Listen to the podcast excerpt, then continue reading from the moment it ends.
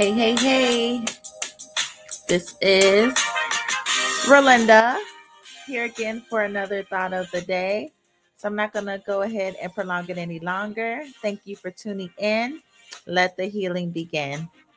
So welcome, welcome, welcome everyone. It's been a while. I don't think I have came um I haven't did a a recording in a while. Um happy new year. Happy New Year. We are in the year of 2022, and I am so excited and so happy about the year 2022. So, I want to jump on here just to um really talk about something that I ran across that really hit my spirit. So, um, if there are any men that are tuning into this episode, I'm sorry, I'm kind of leaving you out for a second in this episode. Um, and it is basically know him before you know him. All right.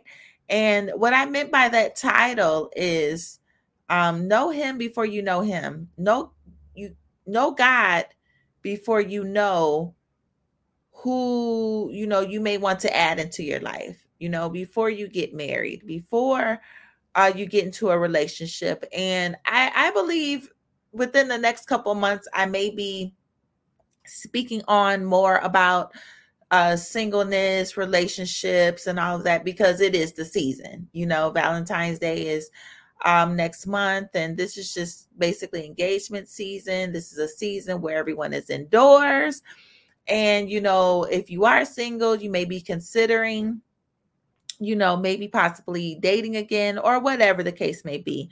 So I just wanted to bring you to something that uh, God brought to my attention um, today um, during a study. So God brought me to Genesis chapter 2, verse 22. Um, those that may be familiar with it is just basically saying that, you know, this speaks about how you know, and I'm going to just go ahead and read it really quick. It's real quick. Then the Lord God made the rib he had taken from the man into a woman and brought her to the man. So, with that being said, I didn't know how deep that that went until I looked at a commentary.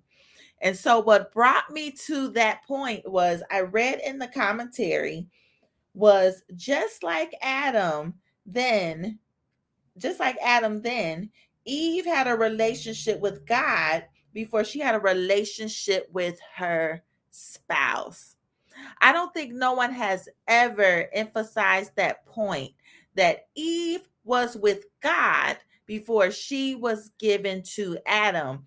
We sometimes I think we come to the misconception that um Eve arrived and it was up to Adam to teach her about God. She knew nothing about God and if she knew about God, then she wouldn't have tried to defy God and and this just commentary and just basically this enlightenment of on that text just brought me to a whole another level, you know, to have a relationship with God. Eve had a relationship with God. She was with God. She just didn't appear out of nowhere. She wasn't dependent on Adam teaching her how to how to serve God and how to, you know, just get a relationship with God. She was there. And the thing is that I think our misconception even with this that Adam was responsible for everything. You know, Eve had things that she had to bring to the table as well. Adam had his duties he had to bring to the table. So each had to add to make this a whole table, right? So no one brought more to the table that made the table. It's like they it was essential. Eve had something essential that she had to bring to Adam, and Adam had the essential to bring, you know, to the table along with Eve. So with that being said, and this may come off I don't even care anymore. You know, God has given me the unction to just say what needs to be said and I believe a lot of what's a, lot of what's going on is that we try to you know if you are single there are a lot of uh, women out there looking for the man looking for a man to complete them looking for a man to maybe take them deeper in a place with god even though that's possible you learn from each other but you are supposed to have already had your relationship established with god in so much that you know who you are. You know who you are. And when you know who you are, you know what you bring to the table. You know what you're bringing to this spouse. You know what you're bringing to this mate that you have been praying to God for, you know, possibly even crying to God for. It's that, but first, you have to have your own thing going on with God. Now, this may not be a long uh, episode, a long thing, but I feel like it's it's thoroughly important to to drive home that point. Um, you know, we we put so much on Adam, even though he was responsible. His responsibilities were to protect what he was supposed to be in charge of, and you know, we know what happened in the story. You know, Eve ate of the of the tree and then shared the fruit with Adam. And so therefore, you know, but Eve was gone like Adam was there though. Adam was there. I think we believe we we believe that Adam wasn't there. Adam was there. Adam saw everything that went on, but the thing is, at the end of the day, when it came to God asking, you know, where they were, you know, when they were hiding, and God basically placed the blame on the woman the one that you're supposed to protect. But anyway, I'm not even gonna get into that. That's a whole nother uh, thing, and and I might do something like that with the Adam and Eve series, uh, speaking about singleness and relationships. But right now, that commentary was awesome. That commentary just put that whole thing in perspective. We never talk about that Eve was with God.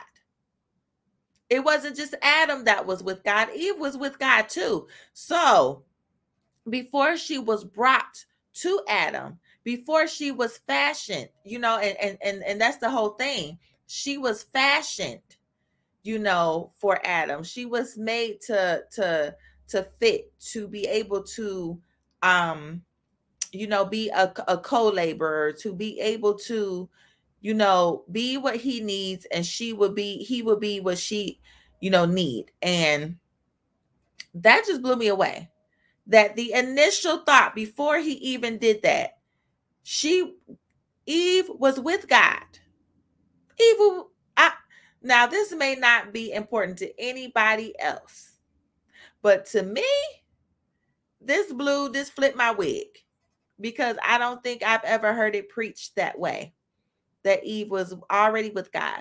Eve already had her relationship with God. It's like we kind of know, you know how you kind of know things, but you kind of don't think deeply about it. You're like, oh, well, yeah, God had to bring Eve, you know, he's the creator, but she already knew him.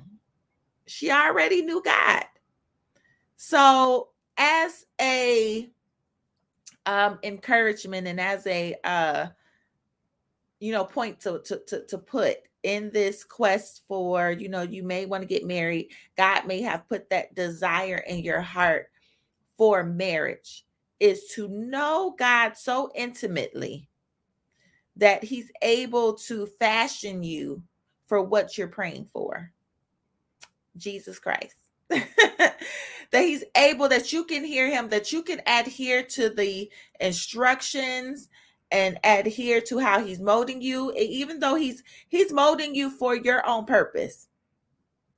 And i'm not saying that your whole purpose is to be married and that and that's it and that doesn't even demean that even if god has that purpose. So i'm not attacking rank on purposes i'm just saying even why why god is establishing you and he has put that desire for you to be married in your heart Best believe that as you are going to God, as you are strengthening, as you are talking to God, He is also fashioning you.